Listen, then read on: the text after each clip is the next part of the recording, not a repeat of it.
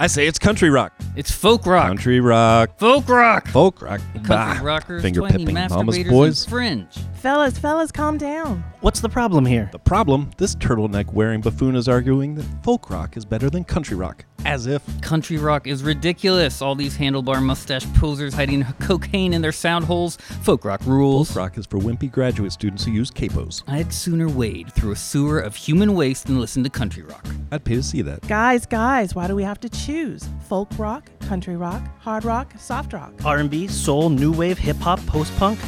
We, can, have, it all. We can? How? with the WTJU rock programming, and especially during the Rock Marathon, which runs April 18th through the 24th. It's when listeners call 434-924-3959 or donate online at WTJU.net and help us keep the rock going. All of it.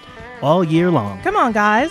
Well, folk rock is okay, I guess. I do wear turtlenecks on occasion, just not in public. Well, okay, I guess I would listen to country rock before I would swim in fecal matter. That's the spirit with the WTJU Rock Marathon. You really can have it all. Right. Listen to Nerd- Tambourine Man dirtbag by and Blake bike man. Chamberlain Ass.